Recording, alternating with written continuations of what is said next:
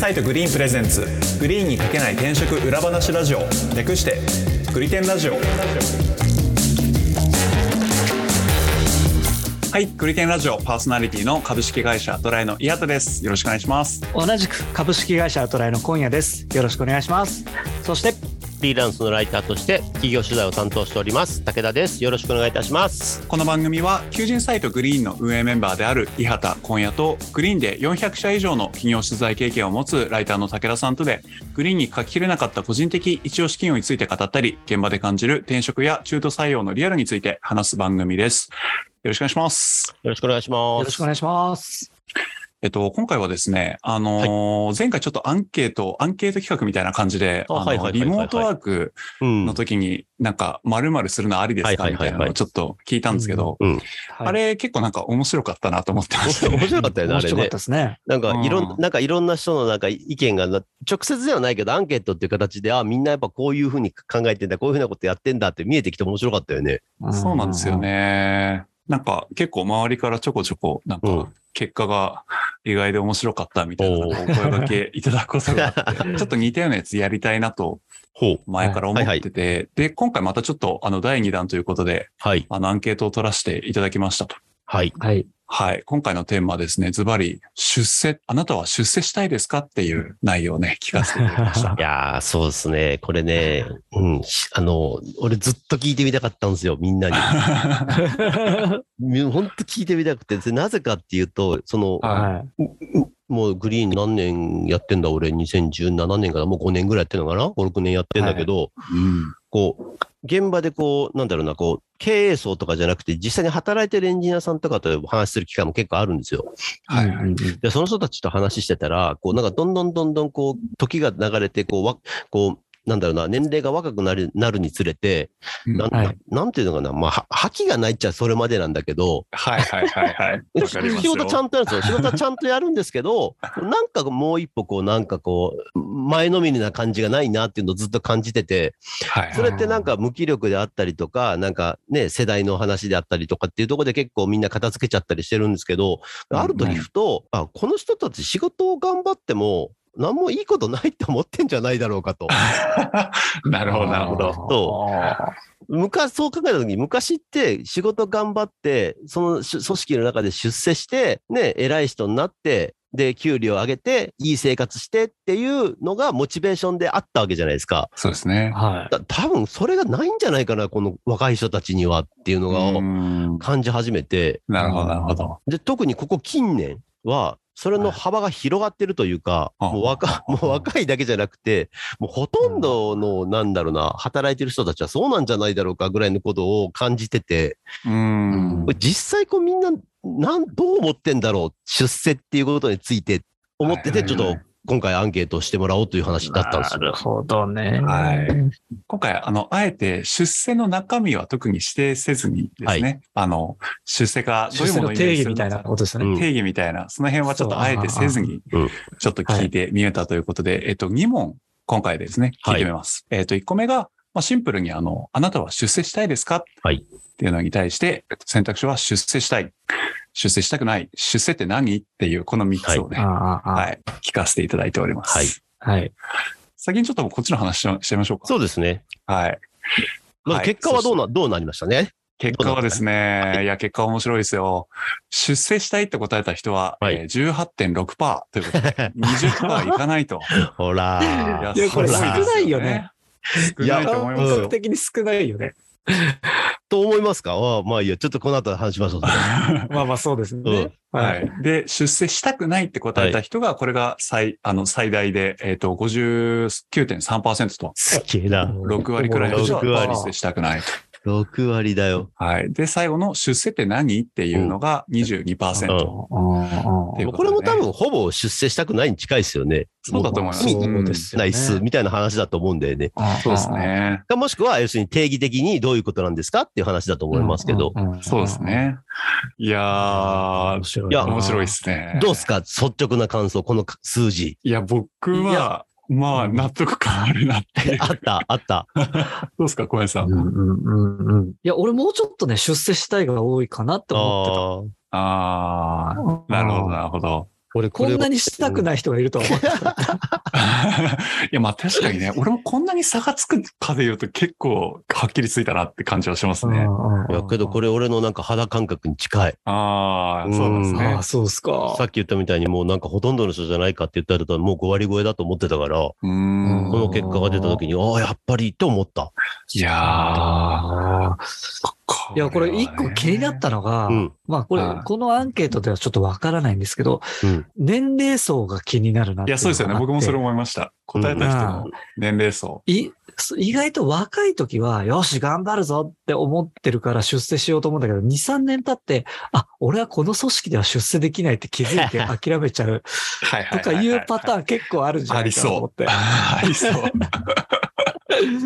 そうなってくると、まあ、とりあえず給料もらっときゃいいかっていうので、そこにしがみついてるみたいな人って意外といるんじゃない、あまあ大体にして、まあね、グリーンのそのユーザー周りの人たちっていうのがやっぱりこう基本的なターゲットになってるわけだから、転職考えるぐらいの年齢以上ではあると思うんですよね。しそうですね。はい新卒入って2年目とかっていう人は多分少ない気がしてて。そうですね。うん。はいある程度、あ。そうある程度キャリアを積んでる人たちが出世をしたくないっていう選択をしてるんだとしたら、すごく興味深いなと思うんですよ。興味深いですよあねー。興味深いですね。でしかもできないじゃないですかね。これ、したくないですからね。ああ。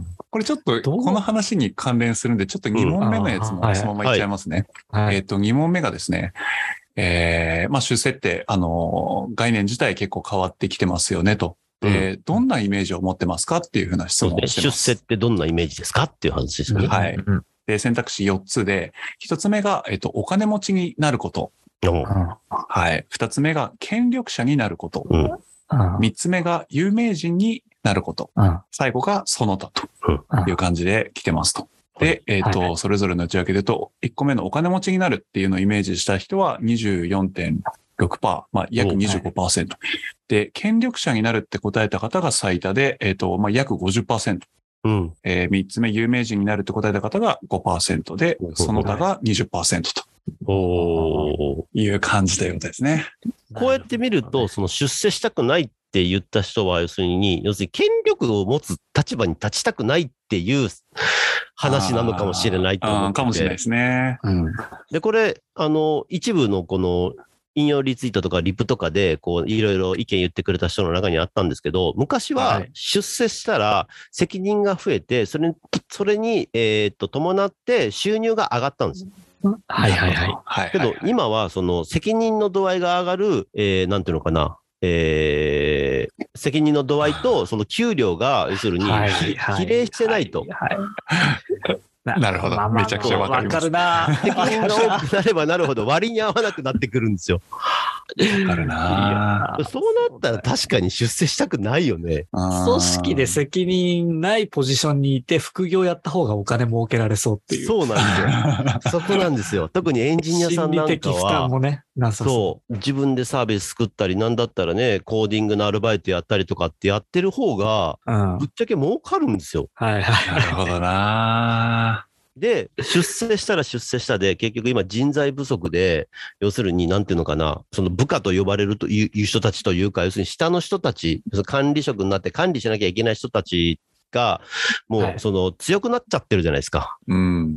ね、辞めてもらったら困るとか、いろいろ弱みがあるわけですよ、こっちも。そうですね。会社側もねああの、はい頑張ってくれてるのに、それに見合った給料払えないとか、要するに結局、その管理職になっちゃったら、その会社はどうもしてくれないし、えー社員も、なんだ、に対して何もできないしっていう板挟みになっちゃうわけじゃないですか。でも昔から中間管理職っていうのはね、そうやって板挟板挟みになるものだったんですけど、うん。はいそこにこう、なんていうのかな、板挟みになってる、えーっと、メリットがないというのか、うんだったらもう特にエンジニアさんなんかスキルあるから、そのスキルを活かして現場で働きたいっていう人の方が多いんだと思うんですよね。うんうんなるほどね。僕これお金持ちになるの比率もうちょっと高いのかなって思ってたんですけど、いや、多分ね、お金持ちになる比率が高ければ、えーっ、と、出世したいがもうちょっと高くなってると思う。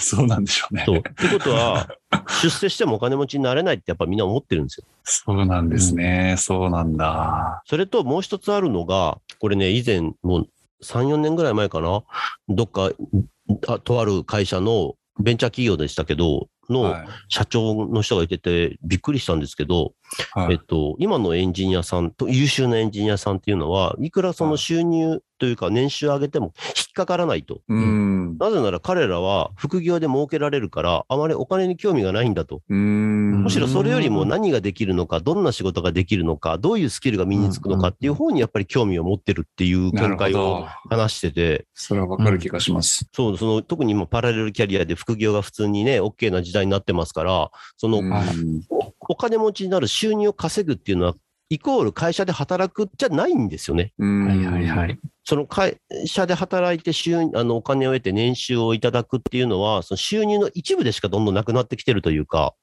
うんうんうん。そうなってくると変な負荷がかからない程度に、お金をもらえてる方が、こう、なんだろうな、全体の収入も上がるわけじゃないですか。はいはいはいうんそれが多分如実に数字に現れてるんだろうなっていう気がします。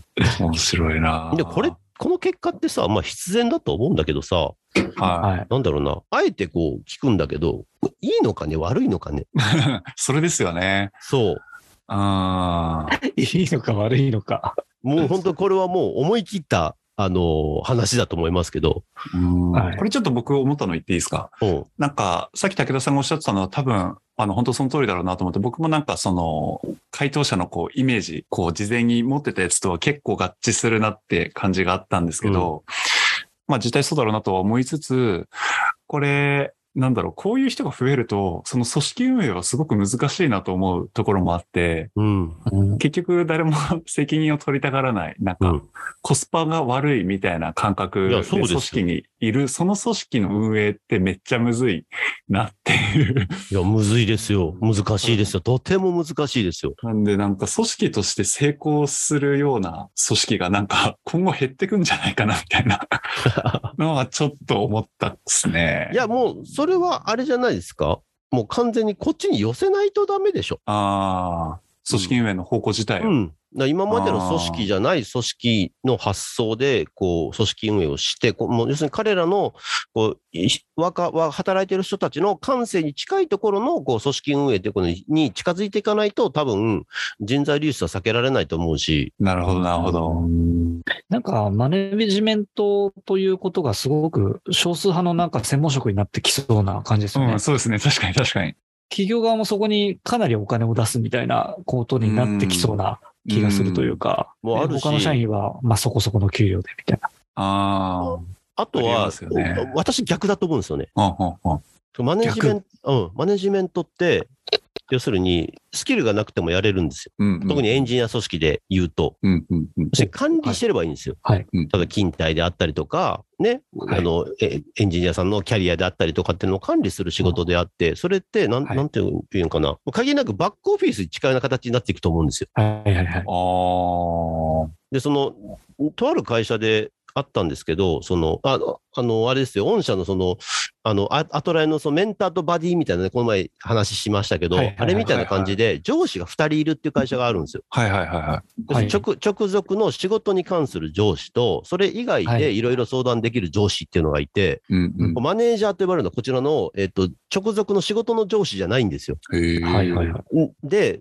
そのなんなんていうのかな、この管理っていうものがもう完全にこう仕事から離れてきて、管理職っていうのができてきて、現場はもう少しその、よりこうなんだろうな、こうフラットな組織になっていって、それそれぞれの。のメンバー同士ももう例えば、なんだろう、10年目も3年目もあんま変わらないというか、結果が全てっていう風な組織形態になってくると、なんかマネージャーがいて、人を育ててっていうよりも、もうこっちの人材は自分で育つか育たないか、なるほど。面白いですね、それ。なんかそういう組織になっていくような気がするんですよ。まあ、全てとは言わないですよ。このいや、でも、この出世したくないという人の中にやっぱり責任を負いたくないというのが含まれるじゃないですか。で、まあまあ、管理自体はそこまで、まあスキルとしては、もしかしたら、あの、大した難しくないのかもしれないんですけど、責任を取るというその重圧だけを担う人材みたいな。うんそうなんですよ。だからで、その、もう一つ面白いのが、これ、今回はいアンケートは取らなかったんですけど、あの、はい転職した理由をいろんな人に聞くと、よく出てくる言葉が、えっと、はいもっと裁量のある仕事がしたかったっていうんですよ。裁量の広い仕事がしたかった。要するに責任のある仕事をしたいっていう人が結構な割合でいるんですよ。はいうんってことは、責任のあるポジションにつくこと自体は、えーみんな望んでないわけではないんですよ。もちろんその責任いや、それはどうなんですかね。いや自分の意見が通る場所っていう意味合いかなと私は思ってたんですよ。裁量を求めるのって。あー結局けど裁量って、基本的にはポジションがないとできないわけじゃないですか。一平社員と課長、の課ヒエラル長だったら、キーがある会社だとそうヒエラルキーがある会社だったら要するにうん平よりも課長の方がまあ権限が大きいわけじゃないですか。予算、予算権限もあったりとか、決裁権もあったりとかするわけじゃないですかそうで。すね。で、いろいろか、ね、あの、なんだろう、広い視野でものを考えて、要するに、はいえっと、部下たちにこうしよう、足をこうしようと指示するわけじゃないですか。うん。はいで、多分、その広い視野に立った仕事っていうのはみんなやりたいんです。ただね、そのさっき小林さんが言ったのと一緒で、はい。面白いのが、こう、フラットな組織になってくると、要するにもう、出世して上長にならなくても権限出てくるんですよ。うん。そうですね。はい。うん。ちっちゃなベンチャー企業、スタートアップって、もう一人一人の社員がめっちゃ権限持って、めっちゃ責任持ってやってますよね。うん。あよく潰れないな、あれって思いますけど、心折れないなと思いますけど、心が押しつぶされないなと思いますけど、結構みんな若い人たちでも、ね、決済権持ってどんどんどんどんどんどんいろんなことにチャレンジしてるじゃないですか。うんうんはいあそういうの見てると、だからさっき言ったみたいに、そのヒエラルキー型の組織の中では、えーその出世したくないっていう人でも、こっちの組織だとやっぱ裁量権の広い仕事が欲しいっていうふうにうん思ってると。うんうんはいあると思います。ただ、って、ってことは、そのヒエラルキー型の社会の会社の組織の中でも、その権限持った人たちに、ちゃんとやっぱりその権限に対するリターンっていうものを与えないと、うんまあ、存続しないんだろうなっていう。だからどっちかですよ。リターンを与えるようにするか、えーフラットな組織形態に変えていくか。うんや、面白いですね。僕なんかその組織形態として、まあその役職がないっていう意味でフラットっていうことだと思うんですけど、うん。はいっ。ていうのと、このなんかその出世欲みたいなものとあんまり関連付けて考えてなかったんですけど、いや、いやめちゃめちゃ関連あると思うよ。ああ、そうなのかもしれないなっても今話聞いてて思いました。まあ、正直な話、お私がこれを聞いた一番の本当の理由は、ヒエラルキー型の組織で働きたいですかっていう質問ですから。なるほど。面白いですね。多分、これを出世したくないが 6, 6割になったってことは、多分みんなノーって言ってるんだと思います。ああ。いや、でも確かに武田さんおっしゃる通りで、まあ、あの、アトライっていう会社も、あの、役職っていうのは基本的にないんですけど、うん確かにおっしゃる通り、その分野に一定その卓越しているというか、精通している人であれば、役職に関係なく裁量だったり、その、比較的やりたいことやるってことは実現できるんですよね。っていう、あれ、何を言おうとしたんだっけ？なんだっけ？その出世したくないってここで答えるような人が、うん。なんか自然に活躍できるような、なんか会社の仕組みはあるなっていうのは確かにあると思います。思っていて、ううん。なんかてか、むしろそれを求めてるんだと思います。そうなんでしょううん、だねか。ら出世っていうところで離れたところに価値観を求めてるっていうのは、その出世したくないんじゃなくて、その出世云々っていう組織にいたくないっていう話なんだと思います。ああ、そうなのかもしれないですね。だから僕いやー私はそこが聞きたかったんですよ、実は。い、や、面白いですね。だから、これ、なんか難しいですね。出世のイメージ、こう、バチッと合わせて話せればいいですけど、なんだろう。いや、結局、ヒエラルキーだ、ヒエラルキーじゃなくて、フラットな組織にいても、私が思うのは、その、ある種責任が分散するっていうところもあるんですよ。うんうん。うんうんうん。そうですね。であの、すごく大きな意思決定を、まあまあ、いいところでもあり、ちょっとデメリットでもあるのかなと思うんですけど、大きな動きをする、意思決定をする場合に、まあ、みんなで話し合って決めたりはするんですけど、うん。そこに、なんていうんですかね、自ら飛び込んで、うん。あのー道をこう切り開いていくというはいはいこと。を、フラットな組織は求められるんですけども、うん。はいはい。まあ実際、アトライという会社もフラットな組織ではあるんですけど、そこに飛び込むということをなかなかできる人って少ないんですよね。うん。うん。うん。うん。うん。っていうのがあって、なので、まあ、うんアトラエでという組織は、そこができる人を今求めてるというか。あのー今いる社員の中でそれ、そそそうやって飛び込んで、周りを巻き込んで動かせる人。というのを求めているし、そういう人に、えーまあ、360度評価っていう評価方法があるんですけど、うん。給与が集まってくるんですよ。だから正当な評価はされる。うん。うん。で、ヒエラルキーだと、なんか、社内政治かなんかわかんないですけど、なんか、課長になって部長になってみたいな、そなんか、うんそういうふうに上がってった中での給与形態の、なんか納得度のなさみたいなのもあると思うんですよね。うん。いやまあ、何が言いたいいんだろう。いや、けど、けど、あの、なんか、小林さんの話聞いてて今すげえ面白いなと思ったのが、さっき確かに武田さんと話していた通り、そのフラットな中でのその裁量の持ち方だったり、その責任分散のあり方を思考、なんかいいなと思う人が多いかもしれないねって話がある一方で、うん。今の小林さんの話っていうのは、実はそういうふうなフラットな責任分散がなされた中でも、その中で活躍する人は、ああえて自ら責任を引き取って、こう前に進むような人であり、もしかしたらそれはなんかここで、なんだ、えっと、せ出世したいって答えるような人が結局そういうところでも活躍するのかもしれないみたいな話だなと思って。う。うんいや、そうだと思う。そう、私もその通りそうそうそうに今聞いてて。そうなんですよ、そう。うんそうなってくると、やっぱり、一番最初に感じてた、あそもそも気力がないのかなっていう話になってきたりとか。そうか、そうか、元にも戻ってね。そもう結局、その。気力があるっていうこと自体、出世したいっていうその野望、野心、気力ってものがあること自体がもうすでに才能だったりするのかなっ いやー、そ確かに確かに。れはあるかもなうん。ていう、それは確かに今の話聞いてて思いましたね。ああ。めっちゃ考えさせられるな。いや、いや、面白いですね。いや、でしょ？いや、けちゃんとここまで考えてこの問題作ったんだよ、アンケいや、ートさ。すがですね。さすがです。すごい。そう、だから、なんだろうな、うん、その出世したくないっていう、その表面の中で、その人たちが何、なぜそう出出世したくないって答えたのかって考えると、やっぱさっきみたいに、そのな、メリットがないっていうのもあるし、でもそもそももう頑張りたくないっていうのもあるし、はい。そこはやっぱりなんていうのかな、切り分けて考えなきゃいけないし、で、別に、ななんだろう、この前、前回のそのダイバーシティの話じゃないけど、頑張りたくない人には頑張りたくない人なりの生き方があっていいと思うんですよ。うん。はいはいはいそうですね。うん。それは、あの、それ人それぞれの生き方と働き方だと思いますから、うんで、で、そういうのものちゃんと、あある一定の、その、なんだろうな、結果っていうものさえ出してれば、このプラスオン、プラスオンっていう、その、なんかより成長意欲っていうのが必ずしもなくてもいいんだろうなとは思ってるんですけどう、んうんうん。はい。うん、とはいうものの、そうやったらやっぱりなんか組織ってだんだんだんだん弱体化していくんだろうなっていう気もしますよね。そうですね。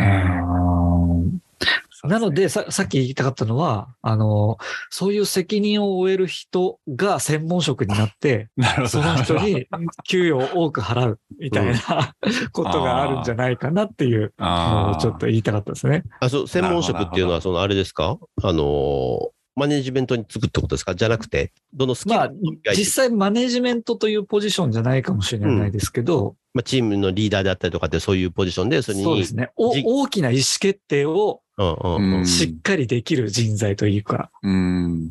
いや、なんか今の時点でもそういう人って一定評価されてますけど、なんか世の中、その社会に向けてそういうことをやってた人だって案外見えないもんですよね。うんうんうんうんうんうん。うんうんうんうんって思いません？なんかあの、職務経歴書にエンジニアだったらエンジニアって書いてくれるけど、そういう意思決定してきた人ですとは書かれないから、なんか面接の中でめちゃくちゃ聞いたいやそうだら、よねあこの人結構すごい判断してきたんだなって後からわかるみたいな。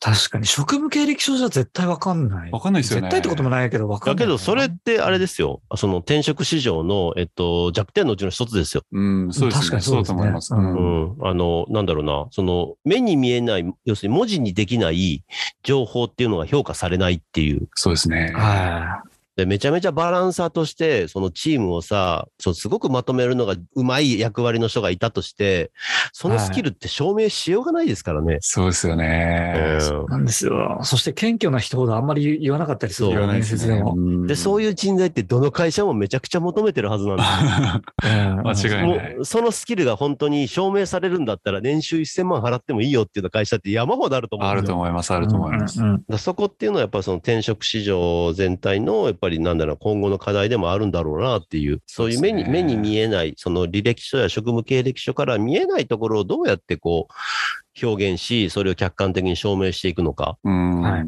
うん。だそうすることによってまた出世したい、したくないっていうのも変わってくるだろうしね。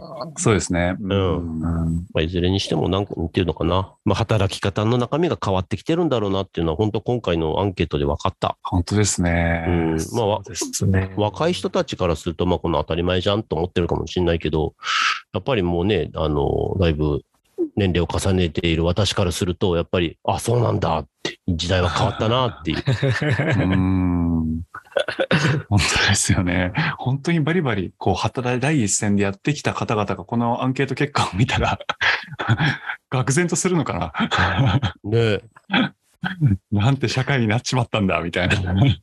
もうわた私は個人的にいい社会になったなと思ってますけどね。なんかこう、まあ、社会の雰囲気的にね、なんか頑張んなきゃいけないっていう、絶対頑張んなきゃいけないという圧力がそこまで昔ほどない感じですよね。そうでしょうね。うんうん。うんなんか、い一つ、一つのレールの上で競争させられるような時代じゃなくなってきてるんだろうなっていうのは感じますから。うんそうですね。うんいやー、これ面白かったなうん。いやー、いいですね、このアンケート企画。ですね いろいろちょっとこれ考えさせられるし。なんか我々側の話になっちゃいますけど、今回これ台本一切準備してないんですよ。本当にこのアンケート結果を直前に見て自由に話すっていう回だったんですけど、はいこれ我々からしてもめっちゃ楽しいですね。